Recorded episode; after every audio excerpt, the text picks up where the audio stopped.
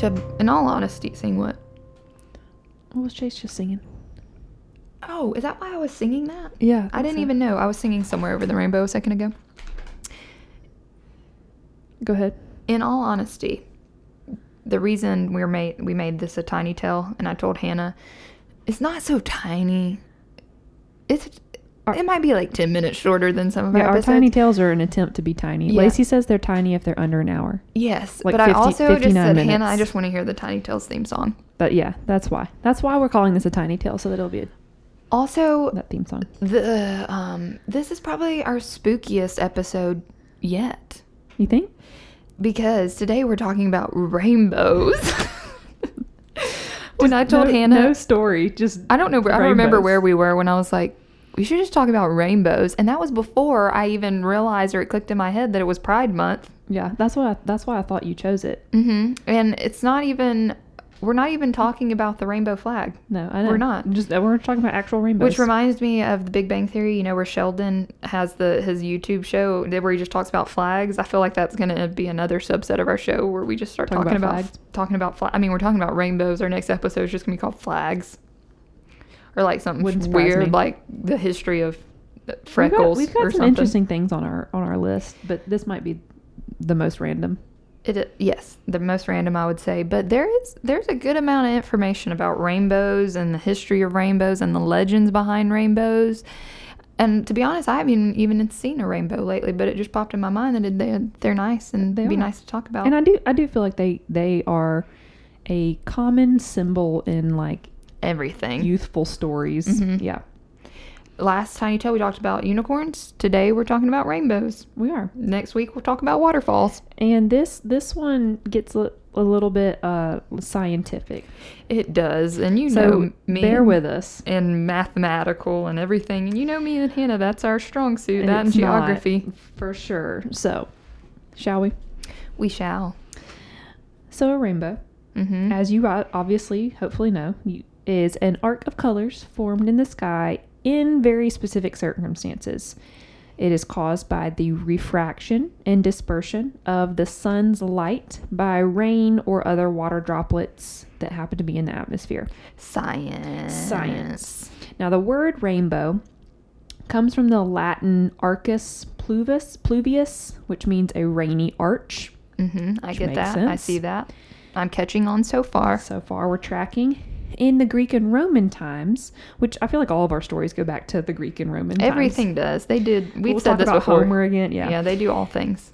Uh, during the Greek and Roman times, it was believed that rainbows were a path created by the goddess of the rainbow. Her name was Iris, that was linking us or linking the gods to the mortals, the Mhm. immortals, like between heaven and earth, basically. Mhm. Then the Greek epic poet Homer believed that rainbows were made of just one single color, purple. How do you believe how that? boring. But also, how do you believe that? Are you can are you colorblind? Maybe he could have been. Are you telling me you have seen multiple rainbows that were just one, One color, color? purple? No, I don't know. I don't know. I don't know. In Norse mythology, so a lot of this does kind of get mythological Mhm. before it gets scientific. In Norse mythology, a rainbow called the Bifrost connected Earth with Asgard, um, and Asgard is where the gods lived. So a lot of people thought, And like, I just started rewatching all the Marvel movies, and. I know that's where Thor and Mhm. Loki are. Mhm. And I know Heimdall is he watches over the. Bifrost. And, Yep, you got. and I'm just making all the connections in my brain. Yep. Which I, I mean, I and I guess part of why people believe that is because you can't ever get to the end of a rainbow, and so they Mm-hmm. And, and the, like the reason why that is, and I don't remember if we're talking about this later or not, rainbows are circular. Yeah. Oh. hmm And most people can see them from airplanes. You can see, See the, the whole, whole circle. circle? Yeah. They're not. Ah. Yeah. Science. In the ancient beliefs of Japan and Gabon, rainbows were the bridges that human ancestors took to descend to the planet. So again, another bridge type figure. hmm And it, most people think that this is that that's the mythology because the shape of a rainbow obviously Mhm. like resembles kind of, Of a a, a, bridge. bridge. or like the the bow of an arch.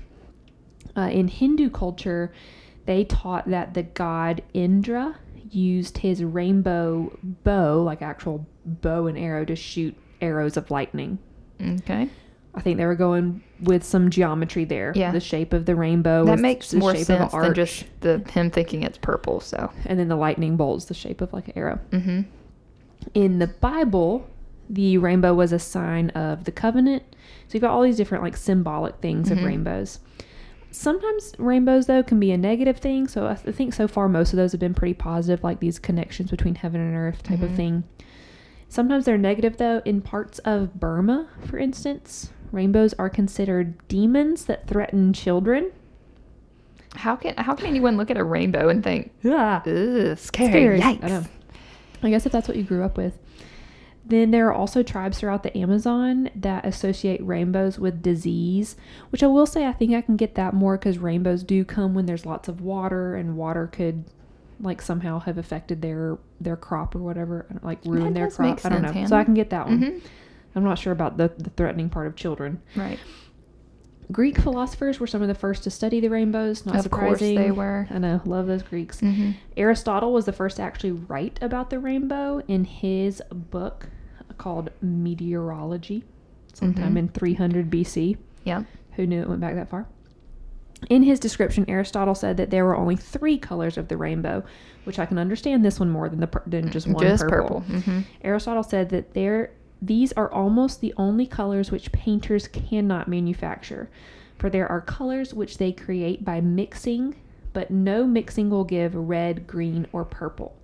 These are the colors of the rainbow, but though between the red and the green, an orange color is often seen. What does he mean by you can't mix colors to get red, green, or purple? You like you learned that in kindergarten. I guess they didn't have paint. I don't know. Blue and green makes purple. Red and orange makes yellow. I don't know. He That also was this was he was he was the very first one. Okay. yeah. Okay. So we've we'll learned give it a to lot since then. This three color theory was accepted for a really long time. It was also symbolic. It was often associated with the Trinity, hmm so probably why there's kind of like a religious connection to it. Then Isaac Newton was the first to give it more of this scientific proof. Uh, he talked about the light spectrum by claiming that the white light consists of all the colors of the rainbow. Mm-hmm. Sure. Newton. He also said that all the colors could be seen if a ray of light was passed through a glass prism. So Which he- he's correct. yeah, so he was kind of the first to replace the water Yeah. prism with the glass prism. He also showed that red light is redacted less than blue, which is the reason why it's one of the only main colors you see is red. Like that's one of Mhm. the most prominent colors you see is because it's redacted Mhm. more. He eventually was the first to identify all seven colors of the rainbow. And did you learn this when you were a kid? Roy G. Biv. Roy G. Biv. Roy Red, G. Biv, orange, baby. yellow, green, blue, indigo, and violet. When I think back at school, I think of Roy G. Biv and the mitochondria being the powerhouse of the cell. right, like what the random, the Mhm. random like childhood facts. Didn't learn about your mind. taxes or anything But meaningful. Roy G. Biv, But that mitochondria, I can paint you a rainbow. Not all agree that indigo should be included, which I was going to point that out too. Describe to me the difference between indigo and violet. I don't know. I I'm think, just throwing it out. and and peop, some a lot of people did I know, disagree. and a lot of people, yeah, a lot of people. Um, Isaac Is- Ismov said it is customary to list indigo as a color lying between blue and violet, but it has never seemed to me that indigo is worth the dignity of being considered a separate color. To my eyes, it's just merely deep blue. he got deep with that. I, I've It never doesn't deserve the associated dignity. dignity with color, but okay. I also think Roy G. Biv wouldn't flow as well if there was no I. right. Some say that indigo is not a separate color, that it's just a variation of the blue to the violet, depending on the wavelengths. Mm-hmm. Again, semantics. The most familiar type of rainbow is produced when sunlight strikes raindrops in front of a viewer at a really specific angle. It's 42 degrees. Mm-hmm. This is why you see it after like rain, a big heavy rain, near fog, sea spray, waterfalls, things like that. Yeah, there are things called there's ro- rog bows. That's not what I meant to say. I meant to say fog bows. There's also moon bows, which I don't know if I've ever seen those. I don't know if I've seen those. either. Mist bows.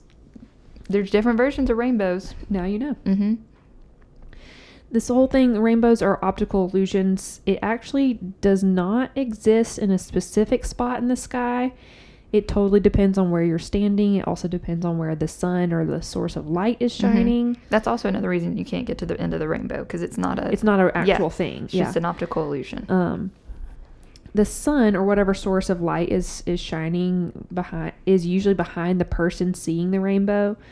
So the the center of the primary rainbow is this is real sciency is the anti-solar point, Mm-hmm. the imaginary point exactly opposite of the sun. mm, facts. think this is also why some people see the rainbows and other people don't because it depends on where you're standing. mm-hmm. Rene Descartes, Descartes was the first who realized in 1637 that rainbows were caused by light from the sun being split into the different colors by rain. Mm-hmm. Kind of like how the uh, prism, Yeah. a prism would split it open. Rainbows are we've said this the they're this refraction and reflection of light. They both this these are both phenomenon that happen when a change in a wave's direction is is involved. Mm-hmm. uh, a refraction may appear bent, which is kind of where you get the arc, while a reflected wave might seem to bounce back like from a surface or like some other wave front. Mm-hmm. Light entering a water droplet is refracted, like one single, even in one single water droplet. It is then reflected by the back of the droplet, just gets real deep, Mm-hmm. and then the reflected light le- when it leaves the droplet it's refracted it's like it keeps bouncing back and forth like all Mhm. these reflections from all these different Ref- angles it makes me think of snip, snap, snip, snap, but it's a refraction, refraction, reflection, refraction, reflection.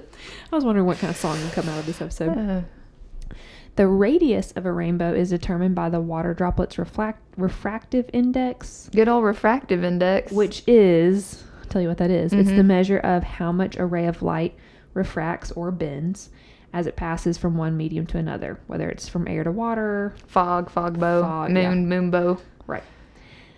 Uh, these droplets with these highly refractive indexes will help produce a rainbow with a smaller radius. So, salt water has a higher refractive index than fresh water. Mm-hmm. So you rainbows that are formed by a sea spray will be smaller than those formed by rain because of the salt. Fascinating. Also, now that I think about it, I don't know if I've ever seen a rainbow at the o- like at the ocean. I don't know. They've always been like on those random drives where like Mhm. it's rained a bunch. Yeah. This is what you're saying earlier that rainbows are actually full circles. Mm-hmm. So the anti-solar point is the center of the circle, and viewers up in the plains, like you said, can often see the whole rainbow. Never seen That, that, would either. be cool. I also don't look out the window on the plane because I'll throw up. Oh, I look out the window of the plane all the time, but Oh, I've really? never seen that before. Mm-hmm. So, so because it's circular, it also actually consists of two rainbows. So there's the primary and the secondary. Mm-hmm. There's always uh, two rainbows in the. And sometimes you there's can a see main one. Yeah. Do you know the double rainbow guy from YouTube? Uh-uh. Hannah. what? The guy that like I think he just smoked a doobie and then he sees two rainbows and he freaks out and it went viral. I've never seen that. and he starts crying because he sees the two. No, I'll I've show you later. Okay. But there are two. So sometimes you can see them, sometimes you can't. Between the bows, the sky is darker Mm-hmm. than anywhere else, and this area is called Alexander's Dark Band mm-hmm. after Alexander of Aphrodisias, who was the first to dis- like describe that area. In 200 AD. I know. You had one man thinking the rainbow was just purple and another man who knew there was two in the dark band their in dark between. band in between, I know.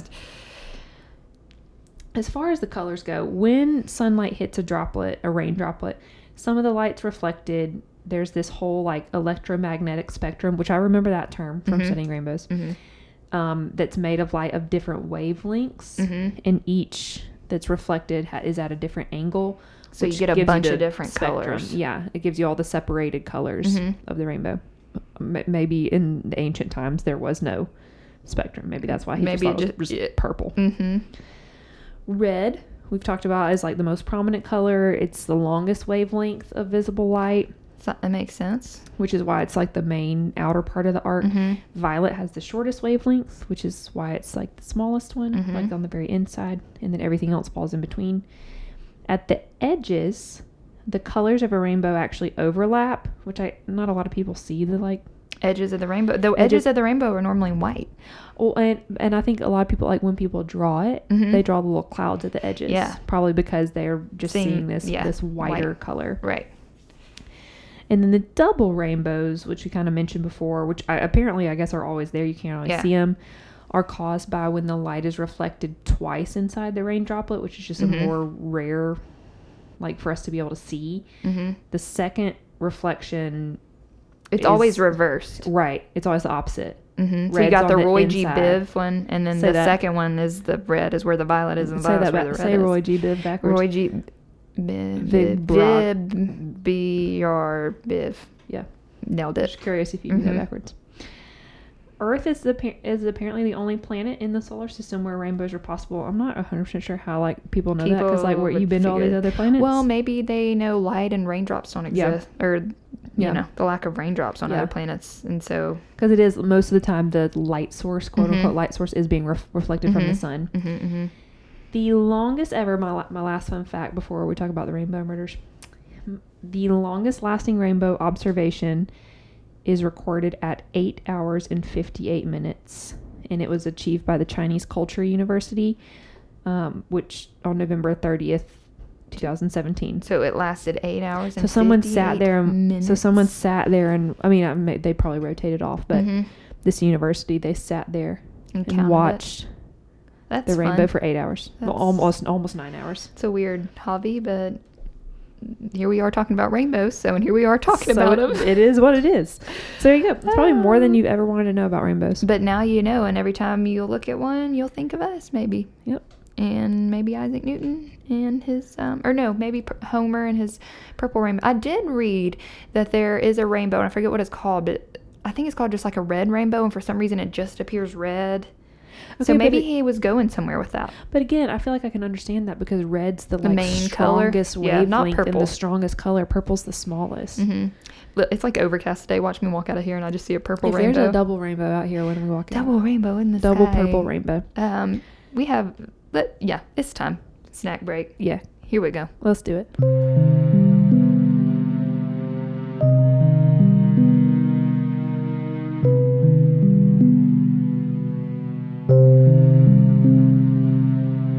Today's tiny tale comes with a tiny snack break. Hannah said, "Are you just going to start a random tradition?" And I said, "Yes, I am." She is. So She's today- adding something to our snack breaks. There's no. You can hear Hannah on the bag. keep snacking. Yeah, Hannah's over there eating some. Today we're eating. You know, the taste of the rainbow. We're eating some gummy Skittles, or Hannah's eating them.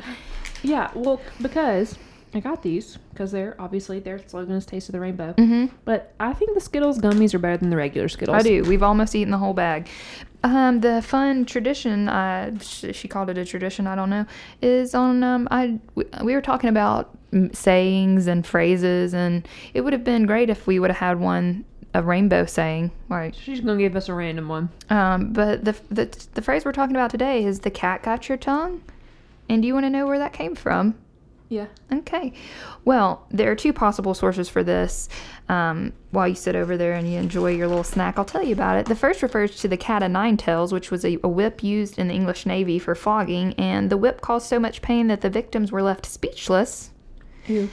And a second refers to the practice of cutting out the tongues of liars and blasphemers and feeding them to cats. Ew. Mm-hmm. I'd rather eat Skittles gummies than cat tongues. Yes, Or I would, than I would my, too. Than my tongue be fed to a cat. I would too. So stick around for the next tiny tale. We'll we'll talk about another fun phrase that has nothing to do with anything. But now you know if you've ever wondered where that was coming from. Now you know. And now to go talk about some more gruesome things. It's time for that true crime.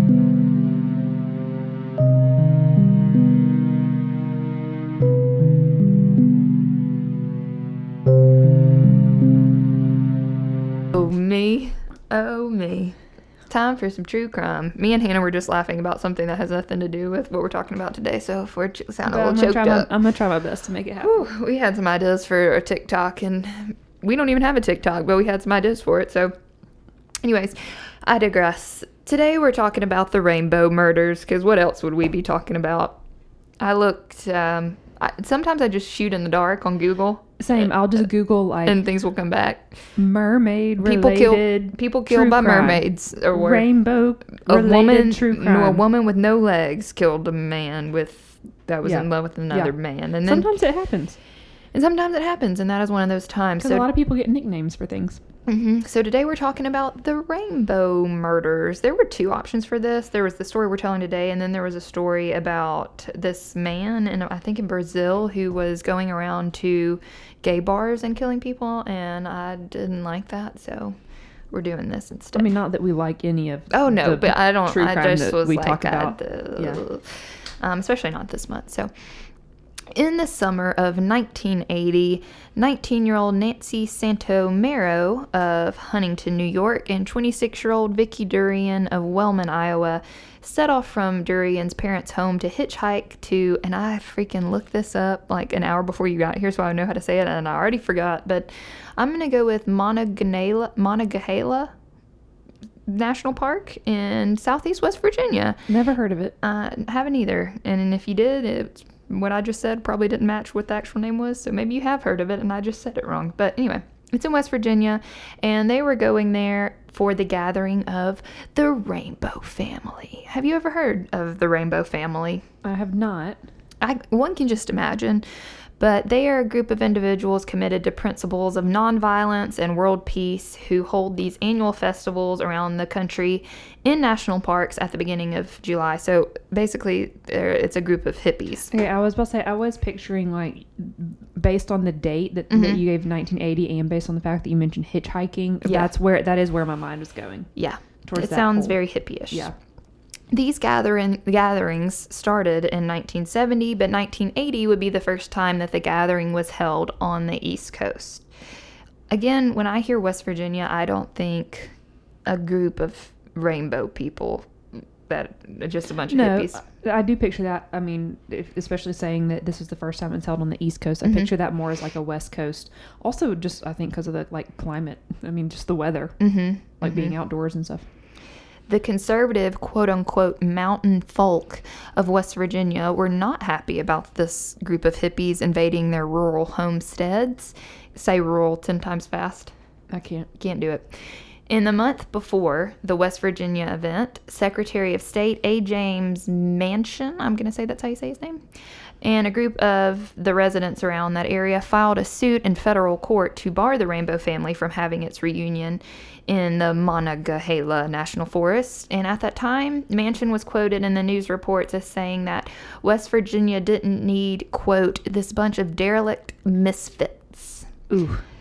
Um, he asked the U.S. Forest Service to withdraw the group's camping permit. He, he was really trying. He didn't want these people there, but the court, the suit was dropped and the reunion started because these people are just living their lives. Okay, and, like they had a permit. It's a national park. Mm-hmm. You can do what you want. It if might, you get a permit, you're allowed. I mean, it if, sounds like they were going through all the right hoops that they needed to. Mm-hmm. I mean, if it's not your cup of tea, then don't come to the tea party. Don't, don't, go to the national park when they're don't there. Don't do it most people in West Virginia were pissed about the rainbow people coming, but some people just enjoyed the spectacle, which would have been it's me. Like people watch. Yeah, yeah. I, I, love to people watch. It was said that groups of these hippies were just walking around the town naked, and this included going through the car wash naked to get cleaned off because they were dirty, dirty people out in the woods. I mean, Others were seen, and I don't like this. I would have liked to have washed it, but not if it would have been my vegetables. But some people, some of these hippies were seen Ew. washing their hands at the vegetable sprinklers at the grocery stores. Ew. Go which I didn't go through that car wash. For some reason, I just didn't picture those being in existence in the 80s, but I guess I guess they were. I guess people also didn't like their vegetables rotted back then either, so there were sprinklers in the grocery store, but whatever. An estimated 6,000 people attended this gathering. That is a lot of That's a lot of people. That's a lot of people there was a naked bluegrass band at the entrance of the park, just welcoming welcoming the crowd. The gathering was set up into a bunch of different sections. So they had a nude section, a section for people who wanted to wear clothes. They had sections for people interested in organic farming, uh, a section for those interested in drugs, and then those in, not interested in drugs. It was just. I'm also just kind of picturing the way a lot of like church services or restaurants are set up now where it's mm-hmm. like mask only section or non mask section. Mm-hmm. It's just like you like drugs, you don't yeah. like drugs. Sit here, sit here. You want to wear clothes, you want your dong out. it's up to you. I, hey, at least they gave people options. Vicki Durian, back to the two girls, she was born to farmers in 1953 and she was the second oldest of eight kids. That's a lot of kids. During her youth, she had a very squeaky clean image future homemaker of America type gal. She was a great student, she loved animals, but by 15, she started drifting towards this hippie movement. And by the time she graduated high school, she was five months pregnant, which does not bode great for a young girl who was raised in a Catholic family and living in rural Ireland. That word just keeps coming up. It's very difficult to say. Also, my, to- my tongue just, gets in the way when I say Ireland it. instead of Iowa. No, I didn't. I think you did. Uh, I'm in Iowa, but we know where my mind is at all times. Ireland. The baby was given up for adoption, and her family kind of just swept that under the rug. They never spoke about it again. And Vicky eventually moved to California to live the life of a hippie. And she started hitchhiking as a means to get around. And at that time, her like road name was known as Bright Star. I didn't realize people had road names. I don't know what would yours be. I don't know, but I wouldn't have hit. I don't think I would have hitchhiked. Snack that Queen. that yes, that like terrifies me. The idea of Oh, I would never, just getting in the car with someone you don't in my life. No. Yeah, Nancy Santomero was a middle class girl. She was known to be naturally athletic and could get along with anyone. Her family was also more traditional, aka not hippies. But after graduation, she did try college, but Nancy dropped out and just always seemed to be searching for something more and just very free spirited type person. Not much is known about how Nancy and Vicky became friends, but at some po- point they both ended up living in Arizona where they met at an organic food festival. I do imagine if you're like interested in this type of lifestyle, you run into the same people Yeah, over and over at- again at Whole Foods. Yeah, probably, and your your paths cross. Yeah. Nancy wanted to learn how to hitchhike. That is not something I have on my list no, of I, things that's to learn. it scares me. hmm Um, and she wanted to learn from Bright Star, um, aka Vicky. So when they learned about the Rainbow Gathering, this seemed like the perfect opportunity for that. So here we are. We're back up to speed. They want to go to this Rainbow Gathering. They also made plans to meet and ride with Vicky's friend Liz Johndrow. They were going to meet at Vicky's family's home in Iowa, where Vicky's family attempted to convince her not to go on this trip. And her mom even remembers crying and asking her not to go. But Vicky explained this was the last big trip, and her mom agreed to drop them off at a highway ramp approximately 30 minutes from the family's home, which is confusing to me because this is the 1980s, and by that time, like serial killers yeah, were starting to just, I just come out of the uh, woodwork. Had we not heard of like any serial killers at this point? I think I believe they have. So that's interesting and unfortunate. Now, going back to Liz, who there's a whole book and it's called The Third Rainbow Girl. But she, a day before the murder, she had an uneasy feeling and parted ways with the Nancy and Vicky at a Virginia See, truck stop. that didn't that happen in Dyatlov's Pass too? Mhm. There was that There was one, girl, person that she got sick. Yeah, listen, gut feelings. yeah. She qu- she was quoted as saying that uneasy feeling wasn't a very logical reason to change course. So I remember making a collect call to my brother in Vermont and telling and him telling me that our dad was getting married that next weekend. I took that as a good reason to change my plans and headed north instead of continuing to the rainbow gathering. I, bet now she looks back on that. I was just like, See, I still say, you, you know, you, you've got a gut instinct for a Mhm. reason, and nine times out of ten, it's gonna. sometimes it kicks in and sometimes it doesn't. And hers Yeah. kicked in. She, uh, Liz Johndrow, is now in her 50s, and she described Durian and Santomero as vibrant, fun living individuals. Quote, I knew Vicky as a bright star. I took her warmth. I took to her warmth immediately. I felt we were friends within minutes, and she was like that with so many people. Nancy was more serious, but really curious and wanting to try new things. So it just Which sounded not like- that's not that's not a bad way to be described. hmm On June 25th, 1980, at approximately 9 p.m., a college student noticed two people lying on the ground when he exited his vehicle at Briery Knob on Droop Mountain Park in Pocahontas County, West Virginia. We love Pocahontas County. And West Virginia is where this whole thing was taking place. Uh-huh, I don't know how Virginia. close Pocahontas County was to the national park, but they're at least in this state. hmm Speaking of Ireland, like I mispronounced a second ago, and speaking of West Virginia, they love Country Road Take Me Home by John Denver. I have multiple videos of my phone of multiple street performers losing their minds over that song and then just screaming it at the top of their lungs. Also, I told this one lady at the ice cream store I was from Alabama when she asked me, and she asked me if we were all still racist. So there's that. So That's what they know about the South. Um, classic. Yes. At first, this young man, he thought this was a couple laying on the ground having intimate relations. But as he walked closer, which why were like how you he tr- walked why were you trying to people- get yeah. a closer glance of that? He realized the gravity of the situation. He realized that the bodies of, were that of two deceased females, and he was pretty Just, sure like, dumped on top of each other. I guess. He realized that these were most likely tourists because this was a really small town and he knew everyone there so and he had never seen them before so He got up close enough to see if he recognized them. I don't I don't know what he was doing. the 1980s. I also don't know what you're doing if you thought these two people were knocking uglies and you were just like, I'm I'm gonna Getting on over there and see. Neither victim carried identification, and it took several days to identify the bodies as Nancy Santomero and Vicky Durian. Both women had been shot at close range and had been dead for three hours or less when found by the college student. One victim had been shot two times in the chest, and the other three times in the head, neck, and chest. They were still warm when they when this college student found them, and rigor mortis had not been set in. There were all, interestingly enough, as we continue on with the story, there were no signs of sexual assault, and that will when we talk about it later. It just this crime seems really random and um, just spoiler alert. harder to it's find still motive, a mystery. It's still a mystery.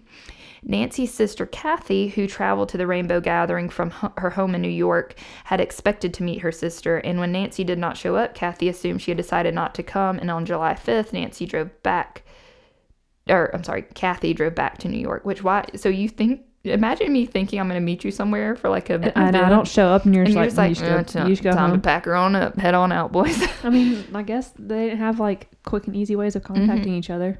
When she arrived back in New York, a friend of hers pointed out a newspaper article with the photographs of the victims, and she thought that one of them looked like her sister, so she drove back to West Virginia and on July 8th identified her sister's body and then helped the police contact the Durian family. Also, imagine that that's how you find out. Yeah. that your sister died. Imagine I imagine it being like article. a sketching, not like a you know face of like her dead body, but still that's Yeah. I can't imagine that. The Rainbow Gathering drew in thousands of people from all over, but because the bodies of the two women were found in such an isolated place, law enforcement zeroed in on locals who they thought would have been familiar with the area. Research a researcher on the case was quoted as saying, through my research and reporting, I learned the investigators, who were also local, felt that their home place was somehow responsible for these acts of violence. The quest to bring justice in this case morphed at some point into a larger quest to redeem and purify their community through rooting out who they perceived to be its quote unquote bad apples. Almost kind of like a witch hunt type of thing. Yeah. And maybe they were trying to prove that nobody in their community did it, but nah, I, I, the, all the evidence kind of points that they did. So, in the fall of 1980, deer hunters found some of the girls' belongings about 60 miles west of Briery Knob, just thrown into the woods. But other than that, the case went cold. That is until July 1982, two years after their bodies were discovered. Vicky's dad received a strange anonymous phone call, and when he answered the phone, a mysterious man was on the other line, and he said that he was from West Virginia and knew the cops that were working on the case. He said he knew the cops were dumb because he had gone to high school with them, and he also said that he was very sorry for the family's loss, but he refused to give a name and then just hangs up. So that's odd. Yeah. that's Mr. Durian reported to the reported the call to the authorities, and the authorities were able to put a tracer on the phone line. And because he's an idiot, the anonymous man calls back a second time, and they were able to trace the phone call to a one Mr. Jacob Beard, who was 36 old and living in West Virginia. Bum bum bum. Jacob Beard grew up on his family farm, and their farm was actually thriving, and his family had a good amount of money. He was known as a larger than life figure. Uh, one of the reasons being he was very physically imposing at more than 250 pounds. He was one of the most well known uh, residents in the area. He was also an alcoholic, and at the time of the murder, he was facing animal cruelty charges for allegedly killing his former girlfriend's cat and leaving it on her bed. And You know, you know what I always say about the animal. that. Well, yeah, and you know what I always say about the people who, like, it, pra- not practice or like experiment with like killing Yeah. animals. Is that's like a that's a stepping stone. Yeah, Did you see my Instagram the other day where I was crying because I saw the pigeon get ran over? yeah, I, I literally cried the whole way to work. yeah. I know. So, you, Yeah. you won't see me in one of these stories No, ever. no. Beard told police that he worked at Greenbrier tractor sales on the day of the murders until 1 p.m. and then he went out in the field to work for a customer. He stopped by a grocery store on his way home around 5:15 p.m. and then he and his wife attended a school board meeting at 7 p.m. He said he returned around home, uh, returned home around 9 p.m. I don't see a man that killed his cat and left it on his girlfriend's bed going, Going- to a school board meeting. No, you don't, don't- seem uh-uh, like father of the year material or, Or like PTA Or material. if you do that, you're just covering up for right. you being a shady person. Right.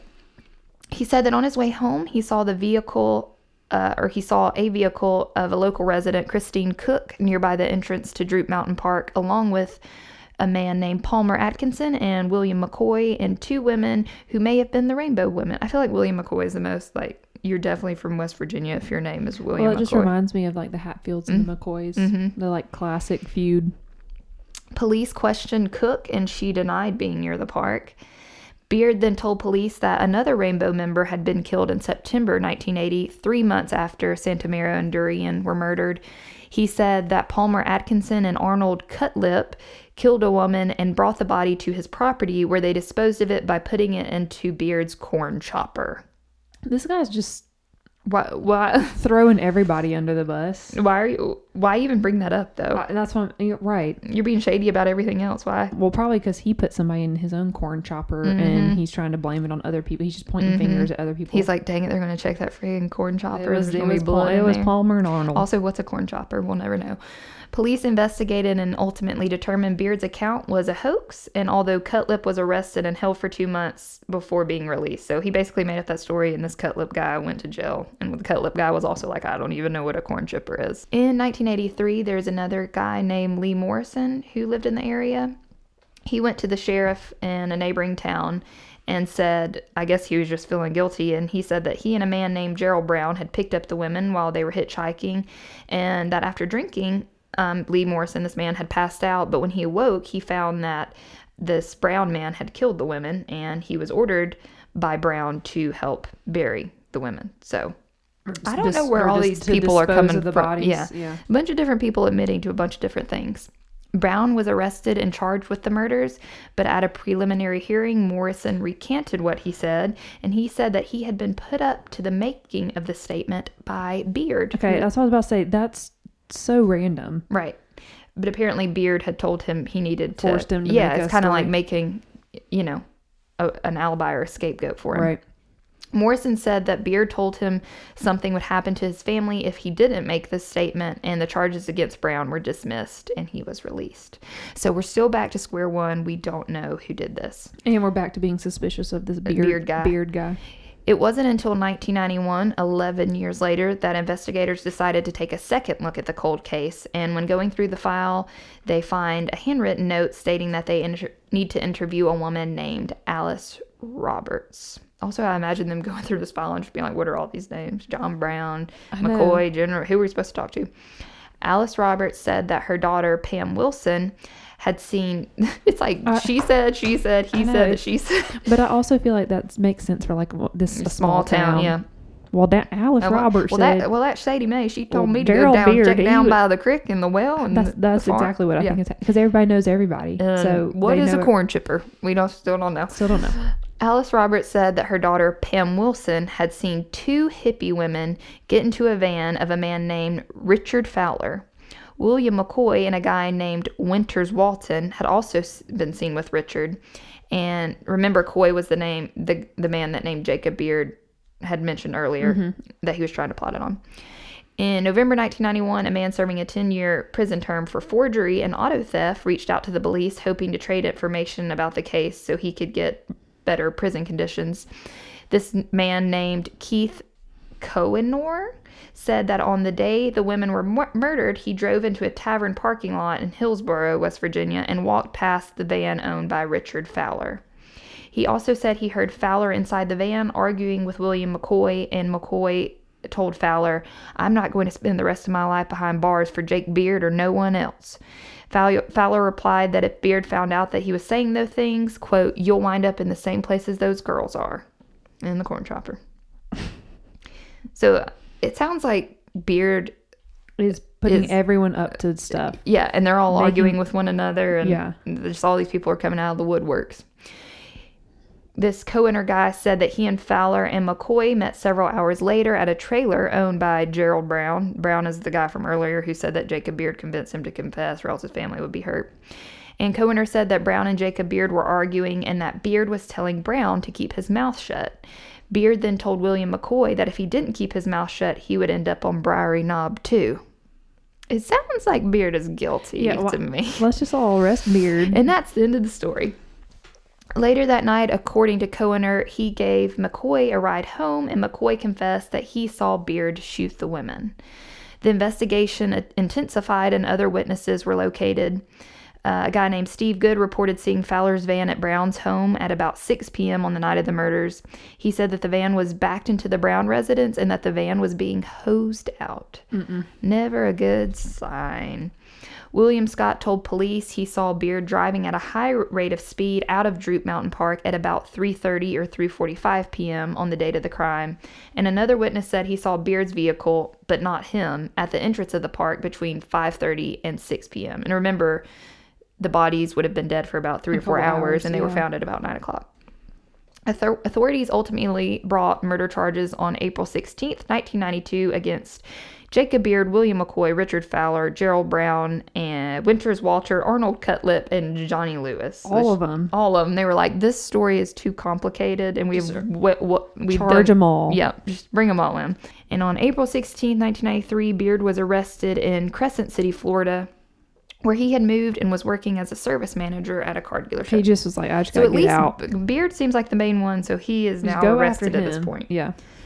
And after this, Hannah and I talked about it. So many people get involved. So many people that it's too confusing to go over all their names. Also, they're just like Which 10 my- different like West Virginia names. I was gonna say my theory of this is because it's a smaller town. It's one Uh-huh. of those things where everybody knows everybody. Mm-hmm. So in most cases, there's like, well, I saw this man who did this or this woman who did this, but because it's a small town, everybody knows everyone. So there's like right. at one point there's like ten different people that get like charged for this. Uh huh. And they're all blaming one another. It's that it's that Spider-Man And- meme where they're all in the room and they're Yeah, all could pointing fu- at each other. Yeah, exactly. Um, and the case until 1991, um, the the case went cold because they're People just kept recant like making statements Mm-hmm. and recanting and giving evidence and then changing their minds. Right. The most interesting of these accusations, or Beard's defense, was that an, a guy by the name of Joseph Paul Franklin said that he had killed the women while he was in prison.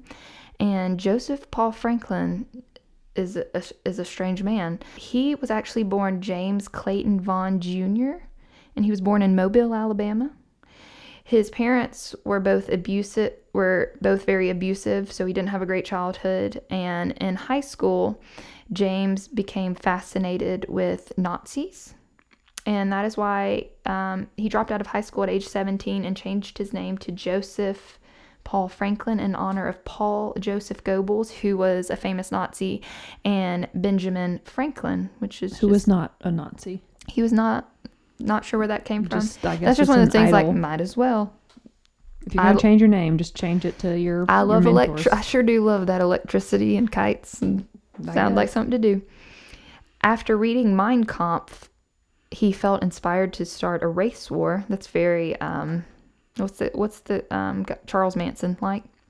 He decided that he would be a drifter, a drifter just floating from here to there, and that he would mostly kill Jewish and black people. He was committing robberies along the way to make money. And on July 29th, 1977, he firebombed the Beth Shalom Synagogue in Chattanooga, Tennessee. No one was killed during the incident, but this is just showing he, he's ramping things up. He then essentially became a serial killer, and all of his killings were racially motivated. On March 26, 1978, Franklin actually attempted to assassinate the publisher of Hustler magazine, Larry Flynt. And he did this because he said that Hustler was showing interracial images on its magazine. So there's that. Larry Flynt's kind of a big name. He went on to commit many murders, including the murder of Nancy and Vicky, or he said he did at the time. And according to him, he picked up the women and decided to kill them after one of them said that she would date a black man, which just seems very random. A psychologist said that Franklin was schizophrenic and not mentally sound to stand trial, but he was eventually sentenced and put to death on November 20th, 2013. And here's the problem I have with Beard trying Versus- to say that this man did it. And even Yeah. though the man admitted to doing it, he did seem to be schizophrenic and he kind of used this as a ploy to getting off death row by admitting to these women's murders. He thought it would buy him more time. Get him the- another trial or something. the police would have to investigate it, whatever. And he also thought it would get him into a state hospital. So, and it, this crime does not seem racially motivated because these are two white girls and he didn't have a problem with white Well, women. and, and he just he brought up one thing in conversation Mhm. that no one else can back or prove, Mhm. whereas all these other people have like seem to have a lot of dirt on yeah, on beard. Like, I, I just I, I don't buy it. A, a crazy guy, you know, this guy who's schizophrenic in jail, who's trying to extend his time, versus Beard, who all of these people saw all of these people saw him Mhm. certain places, heard him say certain things. hmm Like, there's lots of evidence against him. Yeah, that trying to keep him out of jail. And There's just it- way more evidence against him. Yeah. Than there is against this random guy right, and it who was also a horrible guy, but hmm But all the he said, she said in the end kind of worked out for him because he went on trial again for a second time. And uh, they basically acquitted him because of all the back and forth in the he said, she said. And yeah. he later, Beard filed a wrongful conviction lawsuit against Pocahontas County, and they agreed to a $2 million settlement. Which blows my mind. Blows my mind. Yeah. I do see how this case would have been very frustrating Mhm. with all the people that are involved. Yeah. Side note: William McCoy, who was one of the people, one of the many people involved in the whole, He- he, yeah. he said, she said, he was involved in the 1980 murder of Ralph Combs, who was also discovered on Briery Knob. So see, that's why I think this is a group of like good old Good old boys. country, you know, hick boys Uh-huh. that liked to drink and get into trouble and there have were the girls there up. were a couple of boys in the group that always took it over the edge. Mhm. I think Beard and McCoy were two of the two that would take things too far over the edge, Mhm. but then were so prideful they would never accept the consequences and they would just pawn it off on everybody else. You say Mhm. you did it or I'm not going to jail for this guy. But they were both horrible guys. Yeah, and I also just wonder what the point is because they said the women weren't sexually assaulted, but one of the witnesses said, or one of these guys involved in the thing said that he picked, he and But the Beard, other Beard wasn't even one of the ones that picked him up. Yeah. Well, he said he wasn't, but who knows? Uh, yeah. But they said that they picked them up because they looked like hippies and they thought that They, they, they were, would sleep with them. Yeah, Yeah. That hippies are, you know, like But then they said no, so then I think Uh-huh. it was like this like sexual encounter gone wrong. And then somebody else in the group is like, "Oh, well, if they don't want to sleep with you, bang." And they Yeah. like just shoots them and then they're like, "Dude, what the heck?" yeah. But and then they all get kind of like mm-hmm. Whose car was it? Whose van was it? Who Mhm. dropped him off? Who shot him? Who picked him up? Right. Like they're all involved. So till But no one got in trouble. no, no one did.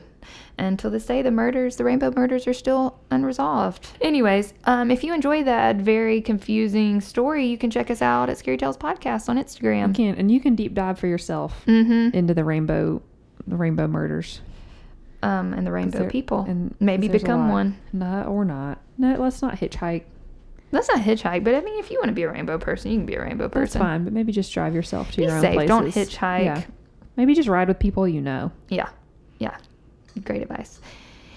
Until next time, thanks for listening, and we'll see you soon. We'll bring you some more We'll snacks, some more stories, and some more scary tales. over Oh, the rainbow. wow. Bye. Bye.